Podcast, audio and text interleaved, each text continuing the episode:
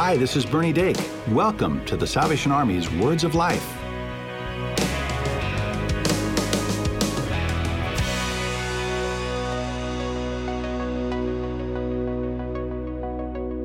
Welcome back to Words of Life. I'm Cheryl Gillum. And I'm Bernie Dake. Welcome. We are nearing the end of our series, We Believe, with Colonel Dan Sterrett.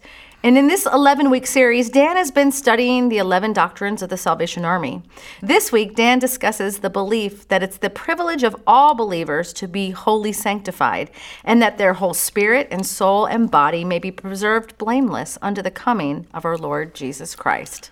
This topic specifically is covered by a great deal in another show of ours, the Holiness Podcast with Vern Jewett.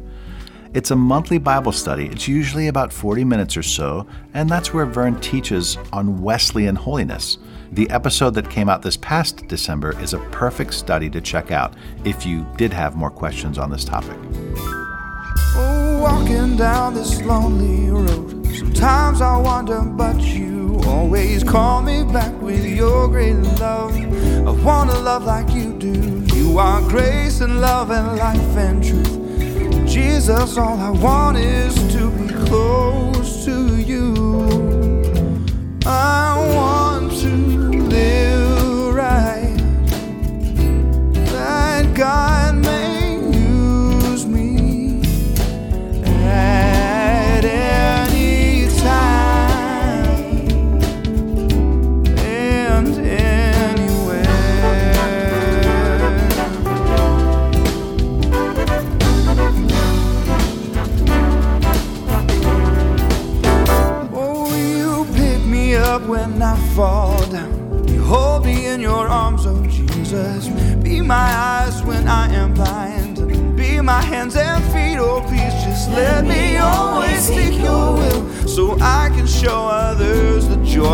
found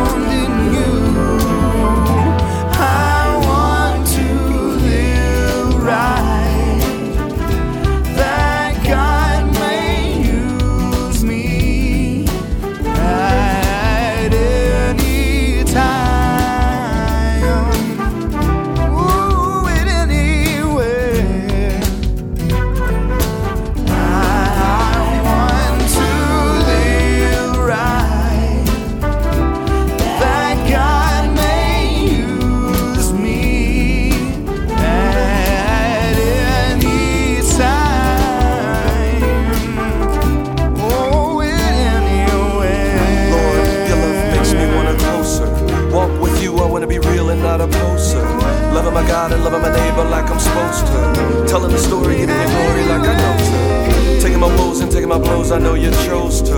Cover my doom and go to my tomb, and then you rose to save my life and give me sight and make me right. So I can live right. Oh God, won't you use me at any time? Welcome again to our continuing study of Salvation Army doctrine and its application to our daily life. Let's look at doctrine number 10.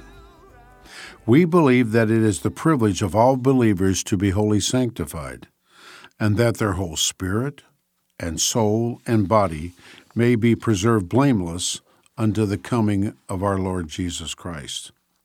This doctrine, with its emphasis on holiness or sanctification, really began in doctrine number one, where we are reminded that the scriptures of the Old and New Testaments were given by inspiration of God, and that they only constitute the divine rule of Christian faith and practice.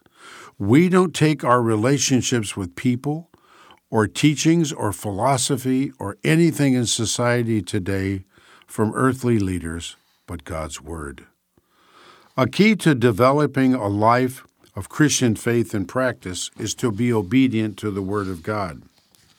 There's a significant trend and acceptance today of teaching, ideology, philosophy, heresy, and academic papers, and others that promote three letter organizations' godless philosophies, and other trends that have no biblical basis, and often are not only unbiblical, but anti biblical.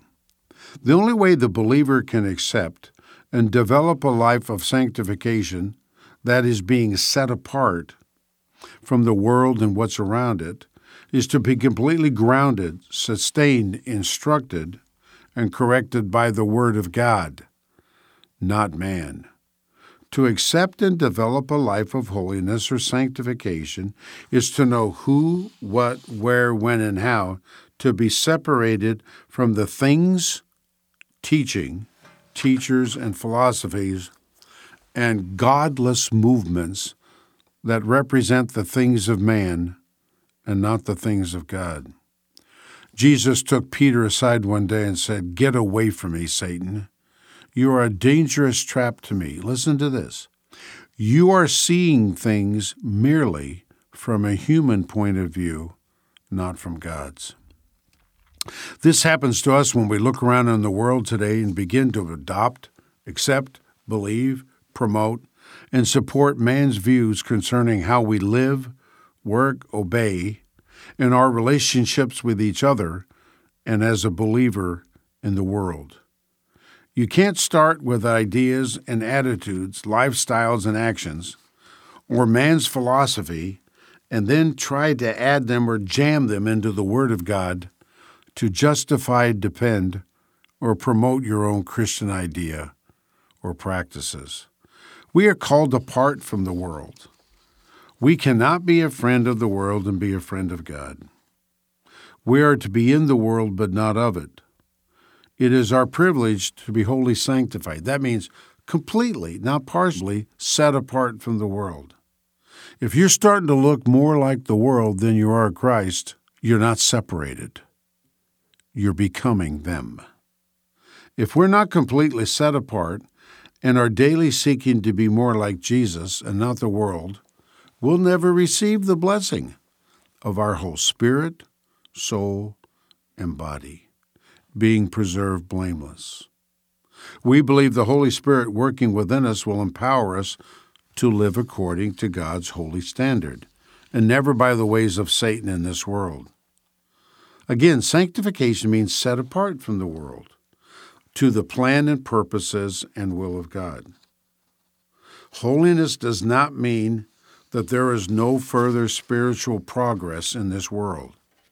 It does not mean that we are sinlessly perfect, but it indicates an increased spiritual sensitivity to the praise, glory, adoration, and obedience to the Lord. Holiness will allow what started as a deep internal spiritual crisis Lord, I know there's more. To become a lifelong growing in grace and knowledge of the Lord Jesus Christ. Christ has marked our life by the signature and seal of Christ written on our hearts. We continually to seek a relationship that is open, dedicated to Christ. For example, in John 15, 7. The Salvation Army has a course penned by one of our generals, John Gowans, that speaks to this. It says, To be like Jesus, this hope possesses me. In every thought and deed, this is my aim, my creed. To be like Jesus, his Spirit helping me, like him I'll be. Our lost relationship from the Garden of Eden is restored.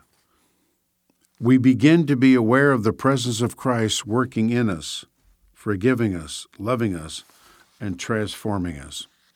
Holiness affects our eternal life, our relationships at work, our fellowship with other people, because we turn that light has no fellowship with darkness or questionable activities and attitudes.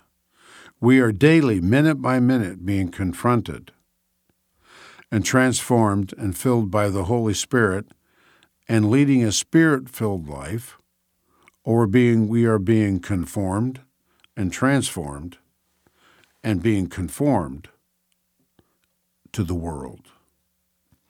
When we receive Christ as our Savior and Lord, we receive all there is of the Holy Spirit.